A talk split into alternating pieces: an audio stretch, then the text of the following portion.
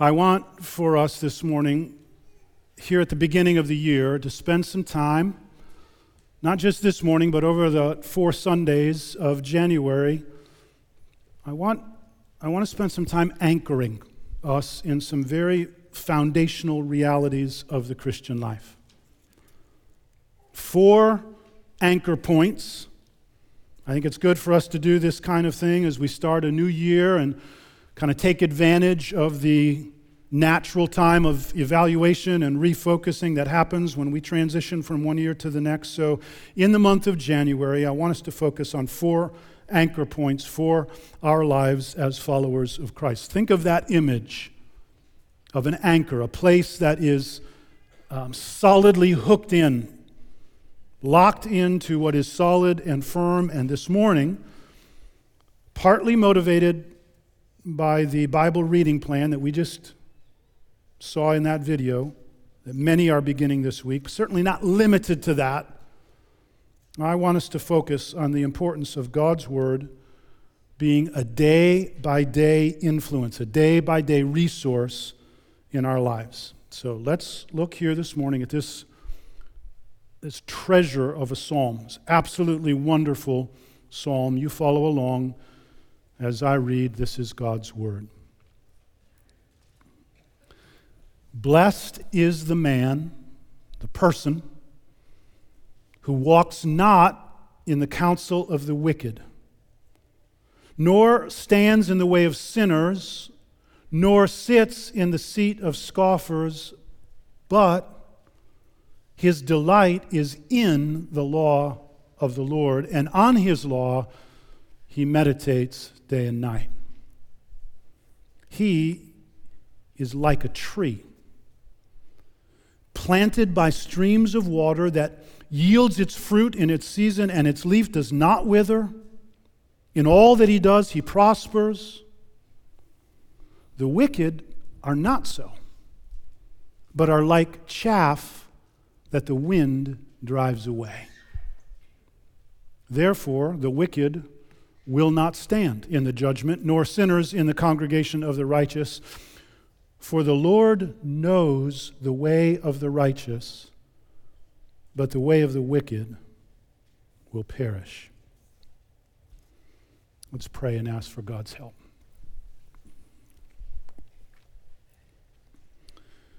Father, our hearts are wide open. At least I trust they are.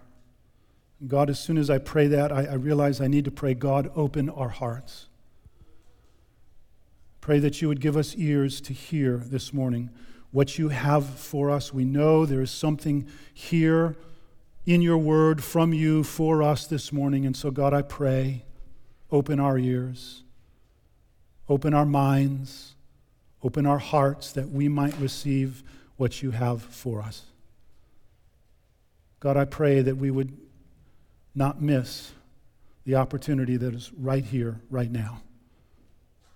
Help us to quiet ourselves and purposefully place ourselves under your word so that we might hear and benefit and that we might know you.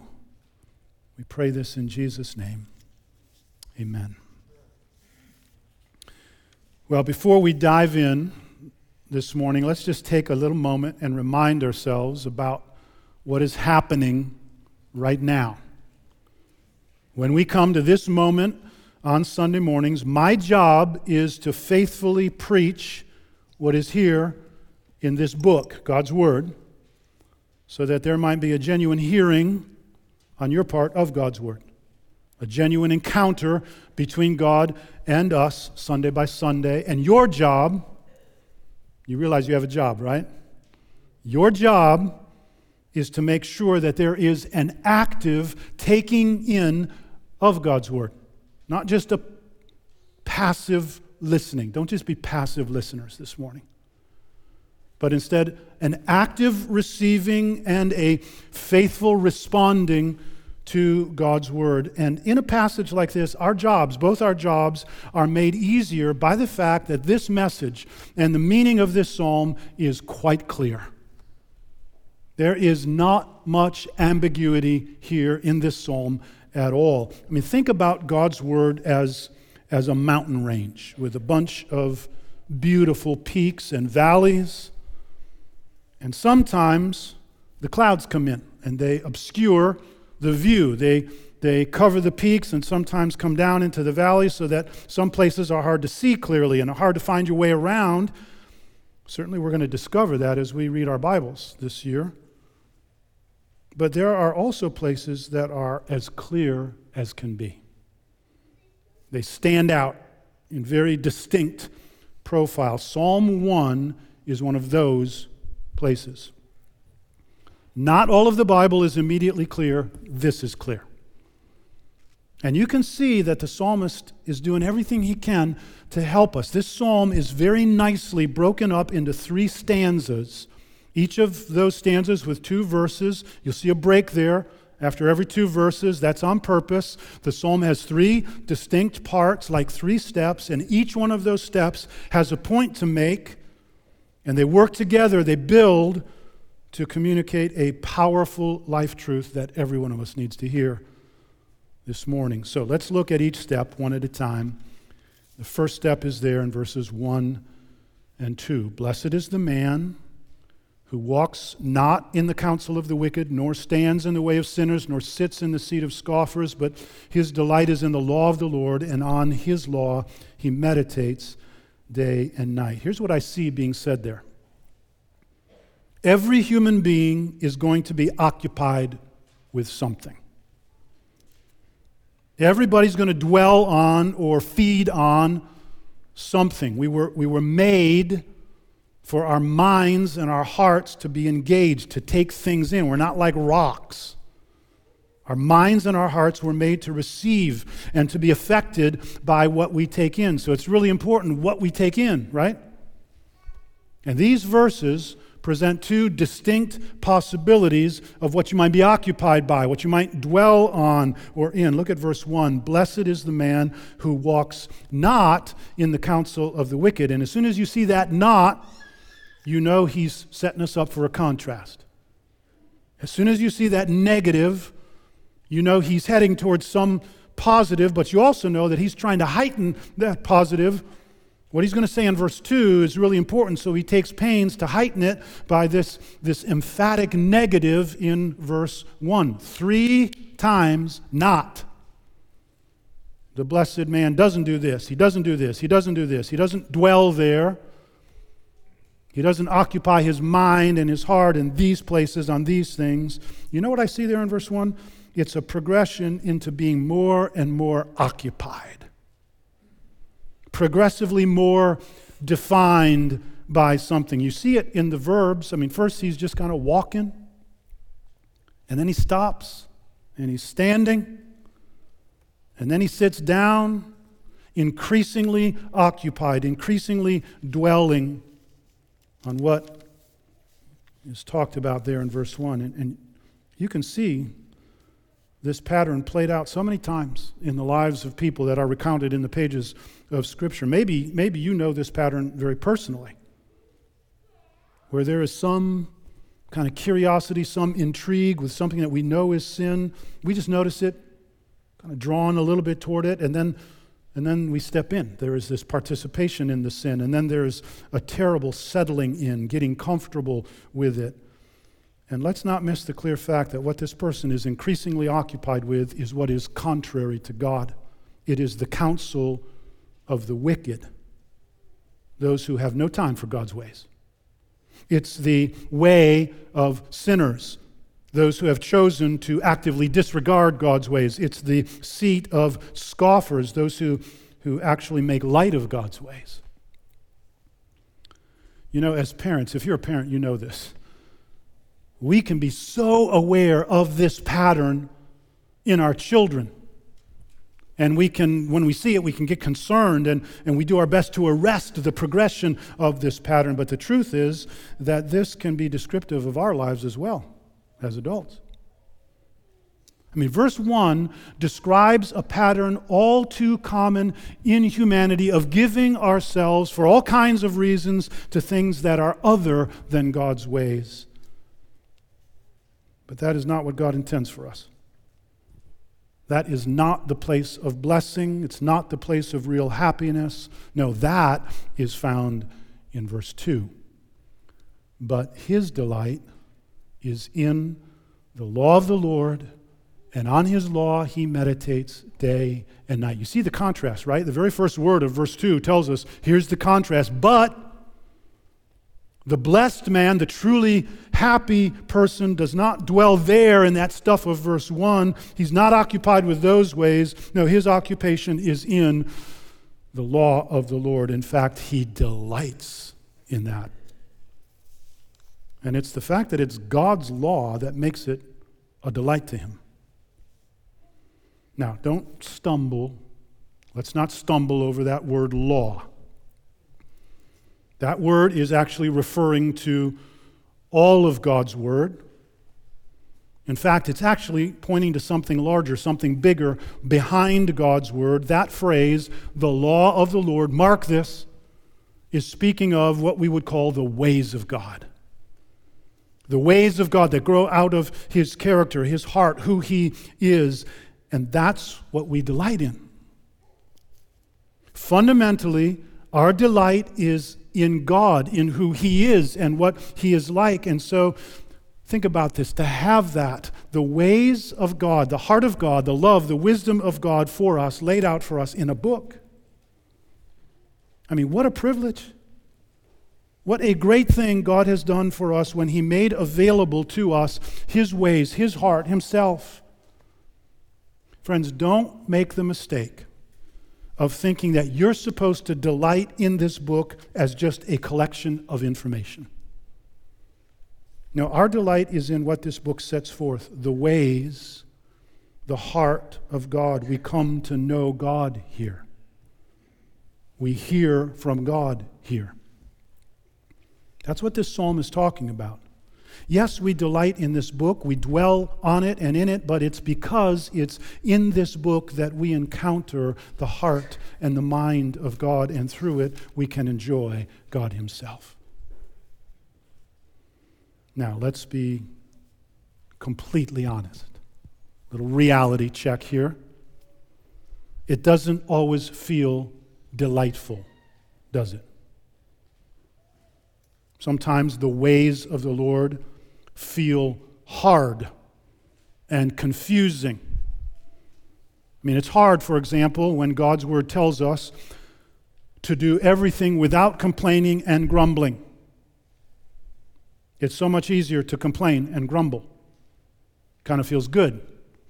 I can't do anything about that situation, so at least I can voice my complaint about the situation. And that's just one simple little example. I mean, you come to some of these things that, that you're going to read in the Old Testament, and it's like hard stuff and confusing. And how does that apply to me? It's hard. You know, I can tell you out of my experience as a pastor, you want to know what's hard? Sin is hard. Going the way of verse 1 is really hard. I mean, the tears and the heartache and the groaning and the, the, the, effects on you mentally and emotionally and spiritually and physically. Listen, we were not made to bear the weight of our sin. Sin is hard. You, you go in thinking that's where you're going to find some happiness or some fulfillment or something. But sin never keeps its promises. It never satisfies. It always ends up being a weight. And one of the things the Bible wants to do is to expose that, the deceitfulness of sin. And instead, it wants to make us aware, it wants to point to the goodness of the ways of the Lord the goodness of what He has promised to us in His Word, the goodness of what He instructs us in His Word, the goodness of Him making Himself known to us in His Word. There is goodness here for us, God inviting us to engage with Him and to enjoy Him. Friends, that word delight is there in verse 2 for a reason. Don't undersell that word. That word means that you will be joyfully aware of the goodness of something. That's what delight means. When you are delighting in a meal, or when you're delighting in being with friends and family, or when you are delighting in just some spectacular scene of natural beauty. I mean, you look at that sunset and it's just absolutely stunning. Delighting is being joyfully aware of the goodness of something. It's not something you have to kind of muster up. You know, sadly, that's how I understood this verse all through my teenage years. I didn't feel that much delight in reading my Bible, and that verse tells me I'm supposed to feel delight, and so I try to make it happen. Try to muster up some delight, and you know what? I couldn't do it. And so I would think, what's wrong with me? Something wrong with me. I, am I even a Christian? I tell you, when that verse is misunderstood that way, it just can bring condemnation. So, how does it happen? How do we get there? Let me tell you how it happens. You taste and you see, you find out that God is good, that his ways are good. It's not you drumming up delight, it's you experiencing the reality of the goodness of God in His ways. There's something about God in His ways that when you experience them, you will grow to delight in them. And in our delight, we will be drawn to spend time there again tomorrow and the next day. That's, that's what he means when he says in verse 2 and on his law he meditates day and night. He, he's not reading his Bible all the time, just kind of going around through life with his Bible. No, he's got to work. He's got to sleep. He's got to eat. He's got to talk to and interact with his wife and his children. He's not just kind of constantly reading his Bible. That's not what that means. It means that he's taking in God's word in such a way that God's ways are regularly recurring, a part of his mindset and, and his thoughts. And it brings him joy, it brings him delight, it brings him real happiness. Oh, the happiness of the man. That's what that first line of this psalm means. Oh, the happiness of the person. So, first step every human being is going to be occupied with something. Oh, how happy is the person who is occupied with God and his ways. Step number two. What you are occupied with shapes you. What we are occupied with shapes us, and no one is exempt from that. I mean, this is a hard and fast rule of life. What you dwell on, what you take in, shapes who you are and what your life is like. God made us that way. God made us so that what we take into our minds and our hearts shapes our feelings and our attitudes and our values and our beliefs and how we live. That's how we work as human beings. And nobody is exempt. So, so the question is what are you feeding yourself on? What is occupying you? That's what we saw in verses 1 and 2. And now in step 2, verses 3 and 4, we see how it works out in the life. Verse 3 He is like a tree planted by streams of water that yields its fruit in its season, and its leaf does not wither. and all that he does, he prospers. The wicked are not so, but are like chaff that the wind drives away. There in verse 3, we get this just absolutely beautiful, powerful image this tree that is feeding on streams of water. And it's very clear that the writer intends us to understand that those streams of water are the law of the Lord the ways of God. That's what's nourishing this tree. And as a result, three things are true of this tree it's fruitful, it yields its fruit, it's consistently vibrant, its leaf does not wither, and it's flourishing, it's prospering. It, it, it's a beautiful, growing, flourishing tree. Now, again, let's not misunderstand that last phrase with that word, prospers. That is not talking about what the preachers of the prosperity gospel are talking about. However, in our effort to avoid that error, let's not swing all the way over to the other side and make a different mistake. The fact is that walking in God's ways does bring a lot of physical and tangible benefit, and it spares you from a lot of physical hardship. God's word is not afraid to speak of that reality. But still, the prosperity here has more to do with your spiritual health and wholeness. Living life as God intended us to live it with clean consciences and joyful spirits and happy, healthy relationships and the assurance of eternity. Therefore, I don't need to be afraid about death. I tell you, there is a treasure house of goodness in living in God's ways. I love what this image in verse 3 communicates. This person has a fruitfulness and vitality and productivity about him. There are things happening in him and flowing out of him. What he dwells on shapes him. And it's true for those who dwell on something other than God's ways as well. We see it in verse 4. The wicked are not so, but are like chaff. You know what chaff is, right? It's the, it's the hull of a kernel. There's no fruit in chaff. There's no weight. There's no substance. There's no vibrancy in chaff. It's just, whew, gone. I mean, the contrast between verse 3 and verse 4 could not be more dramatic. Step 2 of this psalm is as clear as step 1. What you dwell on, what you are occupied with, shapes your life and what you are like. Now, third, step 3. What shapes our lives leads to a final destiny. Everybody dwells on something. What we dwell on shapes our lives, and what shapes our lives leads ultimately to a final destiny. Look at verse 5.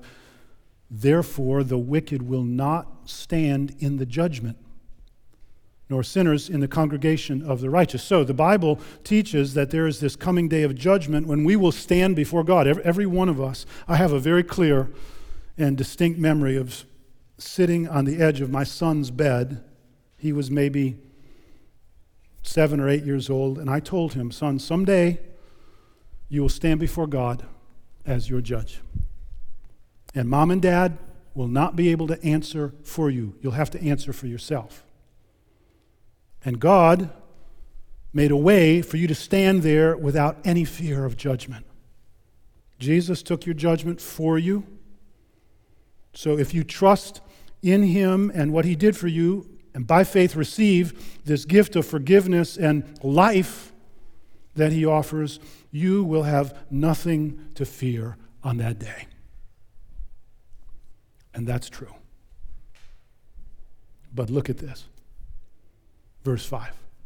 Therefore, the wicked will not stand in the judgment nor sinners in the congregation of the righteous. And look at that last phrase of verse 6 but the way of the wicked will perish. You know what? A person does not need to be actively hostile toward God to be in that place. A person could simply just push God and his ways aside and say, I don't have time for that. I don't believe that stuff. Their destiny is clear. The last word of this psalm is not just sobering, it's terrifying. Perish. And the Bible uses all sorts of language to describe the destiny of those who have turned away from God and his ways. They will perish, they'll be cut off, they'll be thrown into outer darkness. Perhaps the most terrifying way the Bible speaks is that they will be forever, forever separated from God who, whether we acknowledge it or not, is the source of anything good in our existence. But would you please look at the first line of verse 6? For the Lord knows the way of the righteous. You see that word knows? You, you should do everything you can to highlight that word. The Lord knows the way of the righteous. That word knows is so rich and so full of meaning. It speaks of, of this close care, full oversight, full protection. The Lord watches over those who are His, and He will bring them all the way through, ultimately safely home. I mean, what a promise this is if you are in Christ. What an assurance this is. If you are in Christ, the Lord is watching over your way, and He will watch over your way all the way. And then when you stand before God on that day, your sins will not be counted against you. They're paid for. They're removed as far as the east is from the west, and you are clothed in the perfect righteousness of Christ, and you will be welcomed home. All of that is contained in embryonic form in that word knows. The Lord knows. You can see what's at stake here, right? Only one life, twill soon be past. Only one life, twill soon be past, and it leads for all of us into eternity. So let me be crystal clear. It is of utmost importance that we grasp the reality of this. There's so much at stake, and this life can be so dangerous. Not can be, it is so dangerous. It's very attractive, it's very potent. It can be so preoccupying. I mean, the getting and the spending of money and the positioning of ourselves at work and in the world and the pursuit of all sorts of different kinds of enjoyments, this life has the ability to occupy our entire attention.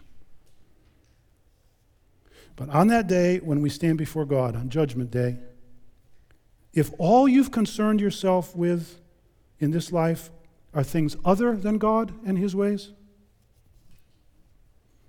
all the things that seem so alluring and so important here, they will be nowhere to be found, vanished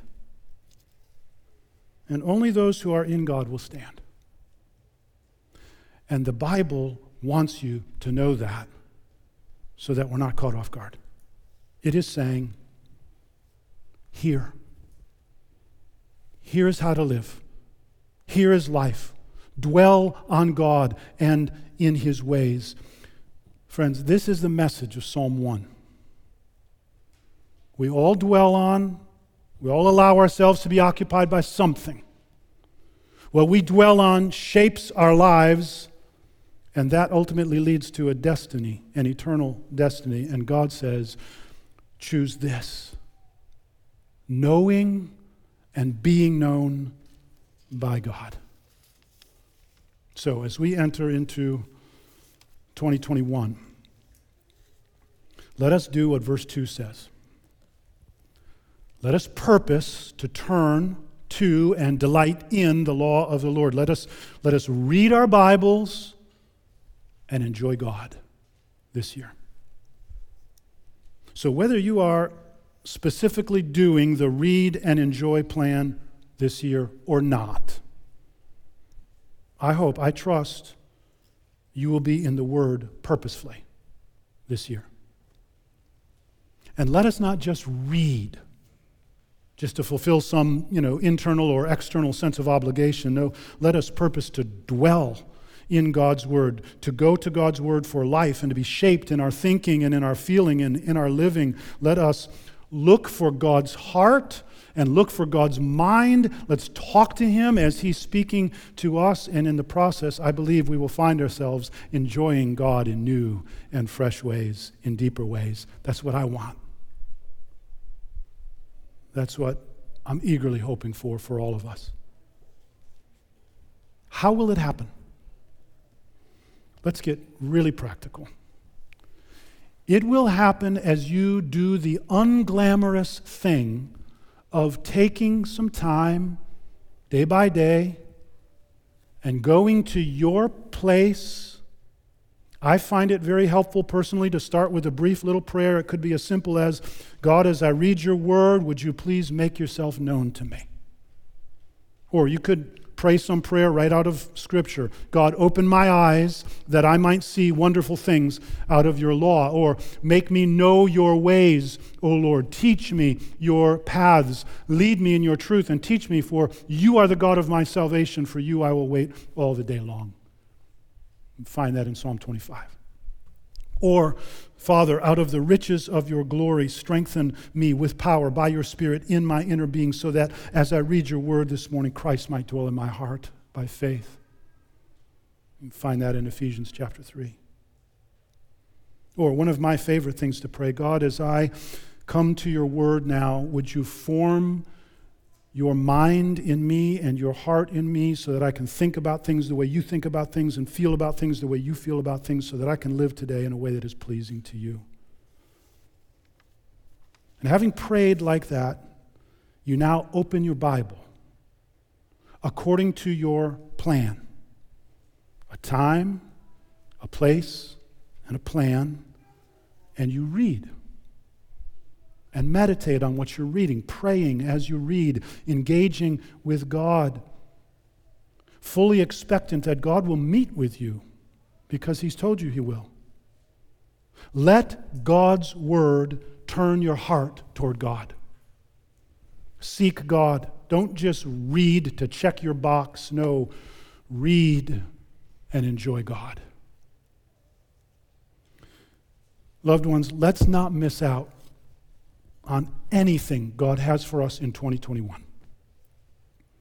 Let's tune our hearts and tune our minds like a radio, tuned in to pick up everything God has for us. Let us let His Word work in us and prepare us and speak to us. Let's let it be a plow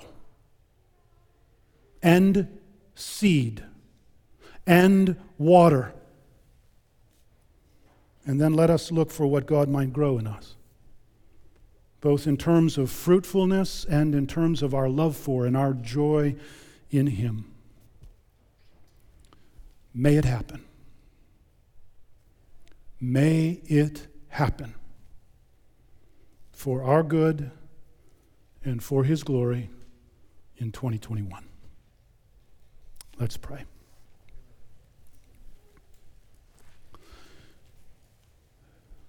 Father, even now, as we close our time here, I want to pray for those who might be struggling with some lack of faith toward this whole thing of reading the Bible, maybe some discouragement. God, I pray, meet them. Help them to take steps, but then, God, meet us, we pray. Thank you for your promises that tell us that when we seek you with all our hearts, you will be found by us. When we draw near to you, you will draw near to us. And so, God, help us. Give us faith, and then we pray, give us delight in you. And God, I want to pray. Seems like an unrelated thing. I just want to pray for our community this week for peace and protection. Pray for every one of the officers that serve in our police force, for those who will come in. God, we pray your protection and for your will to be done on earth as it is in heaven. We pray that as Christians we would be salt and light and we pray particularly for those men who are believers in the police force that you would give them faith to do their jobs well. We pray in Jesus' name.